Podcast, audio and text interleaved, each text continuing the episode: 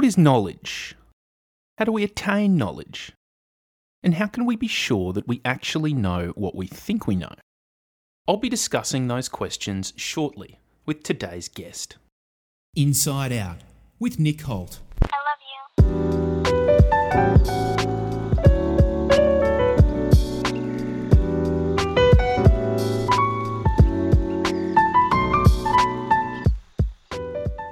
My guest on today's program is a man named Nevin Climenhaga. He is a senior research fellow at the Dianoia Institute of Philosophy at the Australian Catholic University. He's received a PhD in philosophy at Notre Dame, as well as a Masters of Arts in Philosophy from Western Michigan University, and a Bachelor of Arts in Humanities and Peace and Conflict Studies from the Messiah College.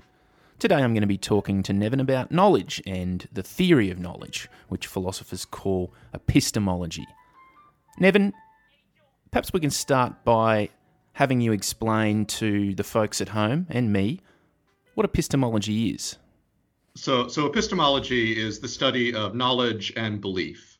So, two key questions in epistemology. One, which you alluded to, is what do we know? Uh, when do we know something to be true? And the other is when is belief rational? So what should we believe to be true? And how do we how can we actually know that what we think we know is true? Right. So there are a number of different theories that philosophers have defended about what we know, about what knowledge is, um, and similarly about when we ought to uh, believe something. Um, with respect to knowledge, uh, my own view is a view that's called infallibilism. So this is the view that we know only those claims that are certain for us. Um, so let me give you an example that illustrates this. So suppose that you have a ticket in a hundred ticket lottery, and only one of the hundred tickets is going to win, the rest are going to lose. And let's suppose that in fact ticket number 47 is going to win. Um, you have ticket number one, um, but you don't know that which ticket's going to win. Uh, or you don't know the ticket number 47 is the winner, I should say. So in this sure, case, sure, yep. in this case, suppose you think to yourself, well, there are 100 tickets in the lottery. Um, the chance that my ticket is the winner is very low, 1%. So that gives me very good reason to think that my ticket will lose. So I'm going to believe that my ticket will lose. Well, in this case, you believe that your ticket will lose. In fact, it will lose. You're right about that. And your belief has good reasons. You've got good reasons to think your ticket will lose. But it doesn't seem like you know that your ticket will lose because there's a chance that it won't. So that kind of example suggests that you don't have knowledge until you have certainty, until the probability is 100% that your belief is true. Right. So this is like someone suggesting that they knew the coin toss was going to come up heads. It wasn't a lucky guess that was prior knowledge that they had. Right, right. And so sometimes we might say, oh, I knew that would happen, but really it seems like what we mean is I was very confident. Certainly, many things that we take ourselves to know that we don't, in fact, know. And that's going to be true in any theory of knowledge. Um, any theory of knowledge is going to imply that oftentimes when we we thought we took ourselves to know something, but we didn't actually know it. Um, one very easy way to see this is that we often take ourselves to know things that are false. And all philosophers agree, practically all philosophers agree, that you can't know things that are false. Uh, but my theory goes a bit farther than um, than other theories. So many philosophers are fallibilists. That means they think that knowledge is compatible with some degree of uncertainty. Uh, but my theory says that we can only know propositions that are certain, and very few propositions are completely certain. Usually, when we believe things, there's some chance that we're wrong. And so that implies that there's even less knowledge than we might take ourselves to have when we're being relatively sober and thinking it through. Mm. So not just we're not just wrong when we say, "Oh, I knew that that coin would land heads," or "I knew that uh, my sports team would win that game." But um, let me give you another kind of example. So suppose that you're looking outside and you see a tree outside. Um, it's controversial whether when you have that kind of you can directly see something whether that's certain for you but let's suppose you look away then do you know that the tree is still there I think that on my theory, the answer has to be no, because it's possible that the tree was just uprooted in a uh, you know a wild storm, or that just disappeared due to some quantum fluctuation or something. That's Sure. extremely unlikely, but um, it is it is possible. And so my theory will imply you don't know that the tree is still there outside of your window. But even if the tree is not uprooted, they don't have the evidence at hand to say that that tree exists. Um, right. Yeah. So whether or not, so it's the idea isn't that um, actually the tree was uprooted, and so so you don't know. The idea is that it's possible, for all you know, that that's happened, and because it's possible, then you don't know. You would need to be able to rule that out um, to say with certainty that the tree is still there in order to know it. Yeah, so so I'm arguing that you don't even need that uncertainty to come into the picture because you have the very fact that the person can't see the tree. That's the only evidence required to say that they don't have the knowledge to know that tree exists. Right. Yeah. So now you're asking a question about the sources of knowledge, and your idea is, well, if you can't see it, then there's no way that it could be certain for you, that it could be something that you know, um, because now it's it's it's distant from anything that you have direct access to, whether it's still outside your window. So yeah, I would agree with that as well. Okay, so even though I can't see the tree, I believe it to be there, and I feel as though I can justify that. How can I transform that belief into knowledge? Um, right. So if you, so let's suppose for the sake of argument that you don't know that there is a tree outside, but you you still think, well, it's, I think that there's a tree outside. I believe there's a tree outside, even if I can't be certain that there is. And then I ask you, well, why do you think that? Um, and then you start giving reasons. And so this is the this is um, where questions about what makes a belief rational or justified come in. What kinds of reasons do you have to give or be able to give for your belief that there's a tree still outside your window for that belief to be a rational or reasonable one to hold?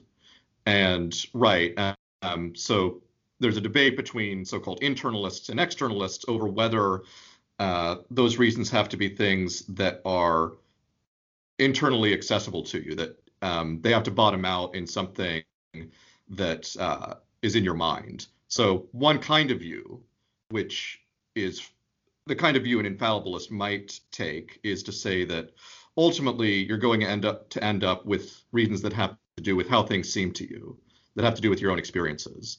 So your own experiences are something that plausibly at least you can be completely certain of. So even if so we can get even more skeptical than we were a moment ago and say, all right, I'm looking at the tree, but maybe it's just a hologram. Maybe there's, you know, some kind of uh, deceptive technology going on, and what I see is not actually a tree. But even if that's true, and and you ask me, well, why do you think that there's a tree there? I can still say, well, I can go back to something even further than that, and that's that it seems to me that I see a tree, that I'm having this certain kind of experience. Mm. And at that point, it doesn't look like I can be mistaken about that.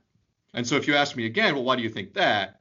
Well, then it looks like that's kind of a weird question. Like I can just directly, I have direct access to my own experiences. And so I don't believe that I'm having this experience on the basis of some other belief. Rather, that's just a basic belief or a foundational belief. And that's also- something sorry, that yeah, on my ahead. that's something on my view that I think you could know. You can know that you're having certain experiences because that's something that is certain for you. And also perhaps certain for the other person or people who have seen that tree and hold the same view. If there are 100 people looking at the tree, then the burden of proof lies on the skeptic, right? Right. Yeah, we need to be a little bit careful. So you could be certain of your experiences, I can be certain of my experiences. Um, but in in as much as I can see that you are giving certain testimony, or at least that it seems to me that you're giving certain testimony, that can make me more confident, not in my own experiences, but in the inference Mm. From my experiences to my belief about what the world is like. So, one piece of information that you had emailed me through uh, refers to Antarctica and says that if someone asks you to justify a belief, you're likely to cite other beliefs you have. In this case, I know that Antarctica exists because I believe that maps are generally trustworthy and they claim that Antarctica exists. We're in a very interesting time right now in terms of justifying beliefs about specious knowledge. If we replace Antarctica and maps with the news and mainstream media, we're seeing a situation where some people are doubling down on the trustworthiness of the news they receive, whereas others are rejecting its veracity. Right. Well, that's an interesting kind of example because most of our beliefs about the world are like the Antarctica belief that you uh, mentioned just a minute ago, like the, our belief that Antarctica is a continent uh, on, on the South Pole. That's almost probably nobody listening to this has been to Antarctica, uh, or at least very few people have. Um, so that's not something that most of us believe on the basis of any kind of personal experience. Rather, we believe it because uh, you know it's in maps and encyclopedias and so on, and there's this indirect uh, testimonial chain from people who have been there, who have the direct evidence um, to the rest of us. And as I say, most of our beliefs are like this because we aren't in a position to directly confirm what distant parts of the world are like or what the distant past is like, um, or even scientific beliefs and so on. We rely on the claims of other people and of experts. And one of the difficulties that um, this creates is that then, in the current kind of environment, as you say, where there's increasing distrust in the media, um, on the one hand, we don't have a great way of most people don't have a great way of telling what's going on in um, like with various political matters directly. They have to rely on secondhand sources. But then if um, they think those sources are untrustworthy, and perhaps with good reason think they're untrustworthy, then it creates a kind of epistemic crisis uh, where most people don't have good way of getting access to this. Maybe they end up relying on less reliable sources. Um, and you can get things like polarization and echo chambers as a result of that. Right, and the knowledge that the media is presenting to the public is being conveyed using methods that don't reveal the fullness of truth. Um, a lot of imagery is being used, even with headlines, right? So, therefore, you have a lot of partial and even some incorrect knowledge being circulated as bona fide truth. If we take the um, what the media called the insurrection of the Capitol building, for instance, the front page of papers, websites, 24 hour news stations, they were all showing an image that made the Capitol building actually look like it was on fire, when of course it wasn't. So if you're one of those people who has doubled down on your trust in the media, you're going to form your knowledge on those images and headlines largely because they, they pull on the, the heartstrings more. So, in many ways, the media is going fishing for our emotions and senses, aren't they? Right. Um, and yeah, I mean, it's certainly the case that particular that images can be very powerful, images and video, and those can uh, very much influence people's belief. And uh, I don't want to get into the specific example necessarily, but um, I, I do agree that there can be like selective images and selective things that are um, that are portrayed that that then people can pick up on. So one of the philosophers who questioned what we know was Rene Descartes. And I'll let my guest talk more about that in a second. But Descartes essentially started from the premise that he knew nothing and then began to develop knowledge that he could know for certain. Uh, he did this through a series of experiments. Nevin, are we at a stage now where we need to rebuild and justify some of the things we've been told and believed by the mainstream media? Yeah. So, and and I can explain um, the kind of project that Descartes entered into in a minute. I do think that the current media environment has uh, made a lot of people recognize the need to be critical, uh, to be critical appraisers of, of news and of information, and to not um, just unwilling to un, not to just unwittingly um, believe anything they read, and that goes both for mainstream sources and for um, less mainstream sources. And you certainly have people who who will credul- credulously um, trust any number of sources. And so so Descartes so Descartes' project that you alluded to, um, he said most of my beliefs are uncertain. I can't tell for certain whether they're true. Um, how do I figure out what's true? Well, here's what I'm going to do. I'm going to start with things that I couldn't be wrong about. I'm going to start with those, and then I'm going to see what can I build back up from that foundation? And there's some interpretive controversy over exactly um, how he thought about that building back up process.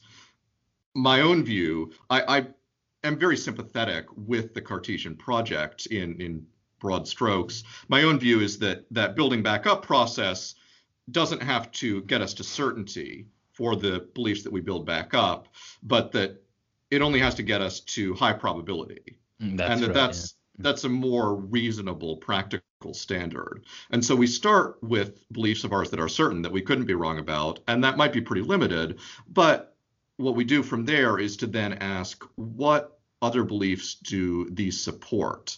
What is the best explanation of the experiences of mine that I can be certain of?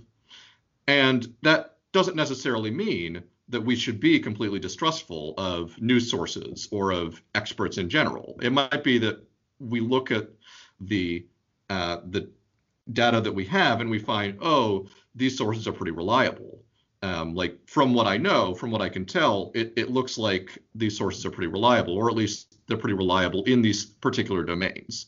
And so I don't think that this kind of Cartesian project means that we just shouldn't trust anyone else or should try to figure out everything for ourselves directly. I think that it can lead us to rationally um, trust certain news sources on certain things um, and other kinds of experts, scientific experts, and so on, um, but to do so in a nuanced and critical way. To say, is this the kind of thing that uh, this source tends to be reliable about? Would they have, for example, would they have incentives to um, to mislead or to misrepresent something, um, or is it something where they were is it something that they're in a position to uh, directly verify themselves? Those are the kinds of questions that you could ask. Um, and you could look at their track record on things that you can check up on, like on areas where you're an expert, where you have some relevant knowledge. You could ask, are they reliable when they report on that? So those are the kinds of things that you might, um, the kinds of considerations you might use to then figure out how confident you should be in claims that you read in the media or in things that scientists say and so on. The problem, though, is that people either A, don't have the time to critically analyse what they're being told by the media, or B, they aren't conscious of the myth's truths. So by default, they aren't being critical. And that's the challenge, isn't it? For everyone to be able to critically analyse everything they're being told by the media. Yeah, certainly that's a fair question. And the fact that it is difficult for many people to do that in, in a really careful, systematic way is part of what can lead to an epistemic crisis um, when media become more biased or less reliable or more polarized and people become more distrustful of them.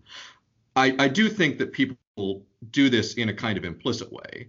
Um, so even people who aren't who have no training in philosophy, who haven't thought through things um, in as explicit a way as, as, I just laid out, they do think, well, um, I don't trust this news source because look, they said this, but that contradicts my personal experience or it contradicts um, what I know to be true on this other basis. And I'm not necessarily saying that those are that that's always good reasoning, um, but I think that something like this is going on in a lot of cases. And my hope, and maybe this is optimistic or naive, but my hope as a as an educator is that in teaching people philosophy that we could bring this out and help them to do this better, even if they're not going to end up, you know, thinking through everything carefully and explicitly. Help them to see you're already doing this to some extent, and then let's see if we can if you can do it in um, a more careful way. I want to move on to a different area now, and an area that you research in, an area that I personally find quite fascinating, uh, and that is the philosophy of religion. Now, you also research and specialize in the philosophy of science. Now, there are a lot of people who argue that the two can't coexist. You can't have science and you can't have religion together.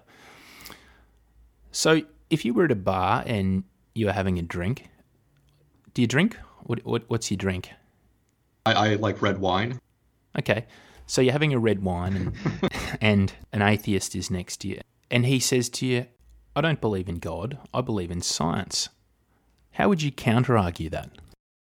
Yeah, so to bring it to the topic of religion and science, and, and if the atheist is thinking, as I think many atheists who would be skeptical about philosophy of religion um, would be, they would they would be very trusting of science.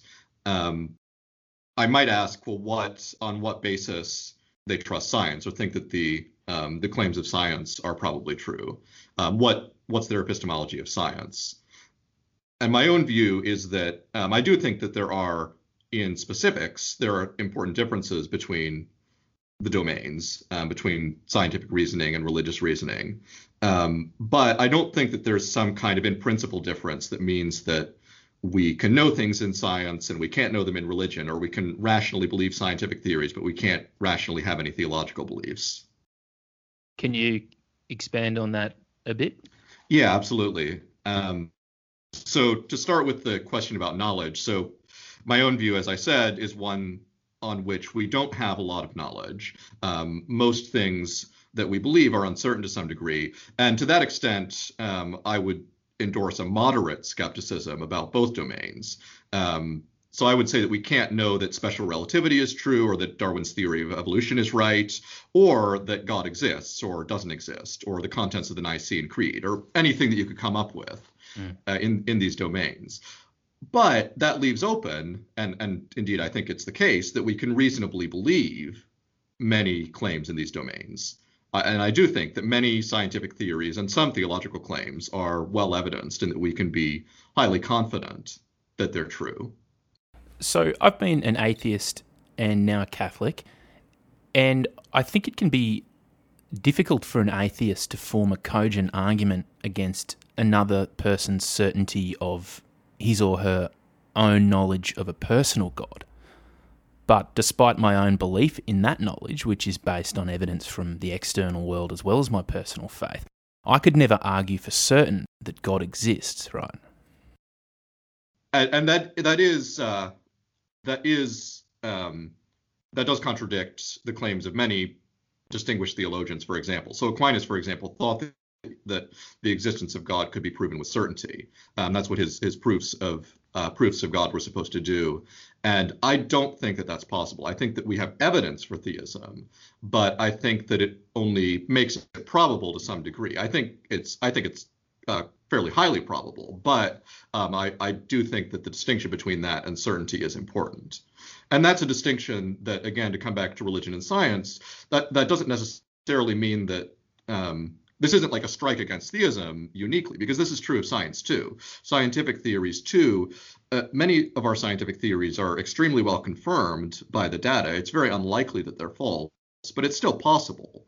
It's still possible that we're wrong about special relativity or whatever mm. whatever it is. And so this uh, concession, I think, is one that Christians and theists should be willing to make, um, and, and, that does help to open up dialogue with the atheist. Um, but once we make it, then it's not to say that Christian or theistic belief is irrational. It's to say that it's like science. We have to look at the total evidence and see how probable um, is our religious belief given that total evidence and that and that then to come back to um, some of the other things you said, uh, it was interesting to me because you said at one point um, that it wasn't based on uh, corporal thing, corporeal things or something like that.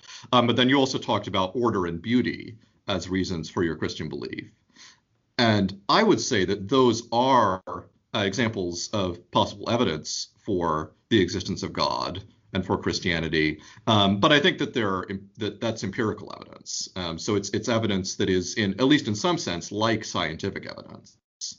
Um, and so I think that those kinds of what are sometimes called natural theological evidences that there is again an analogy with science and that we're looking to the natural world and we're asking what's the best explanation of, for example, uh, the high degree of order that we see in the universe, or the simplicity of the of um, the natural laws of, of the laws of physics. Mm. Yeah, I guess I'm not suggesting that there is insufficient evidence there um, in terms of intelligent design and beauty and order, mathematics. It's just the other side of the coin is one's own personal faith. So and that doesn't rely solely or in some instances at all on the physical world. So I will often meet atheists in the middle, more so when we're talking about the structure and order and the beauty of the world. Yeah, and I, do think that pointing to things like um, the order in the universe and natural theology is, I think you're right that it generally is uh, more persuasive, um, as an, that it's more effective as an apologetic strategy. Um, I do think that it, it's important to also consider factors like um, one's own religious experiences, experiences in prayer, and so on. And I would take there what I, I would like to think is a maybe a more moderate position. So on the one hand, I think that it's wrong to say that that kind of thing can't be evidence. I think evidence can be anything at all. Um, we have to start with, as I said, with our own experiences and then see what best explains those, how, what those make probable. Um, and so, in principle, those can be like part of the epistemic calculation. And so, atheists who would want to say the only things that can be relevant to what we believe are like the results of scientific experiments in a lab, that's too restrictive. Yes. But then we do have to ask the question well, what do these experiences actually support? What's the best explanation of them? And then we have to consider skeptical hypotheses that would say, well, when you have this religious experience, then you, you take yourself to be communing with God. Um, but really, there's a naturalistic explanation we can give of that. And I think that religious experiences of, of some kinds can be difficult to explain naturalistically. Um, but I don't take that to be a conclusive case. I think there's there's an argument to be had there. Okay, we'll leave it there for today. Nevin, where can my listeners find your writings? Uh, yeah, so if you Google my name, um, Nevin Climenhaga, you will uh, N E V I N C L I M E N H A G A. Uh, you can find my website, um, and I keep that pretty up to date with my latest publications. Nevin Climenhaga, thanks for being on the program. All right, thanks for having me on. Inside Out with Nick Holt.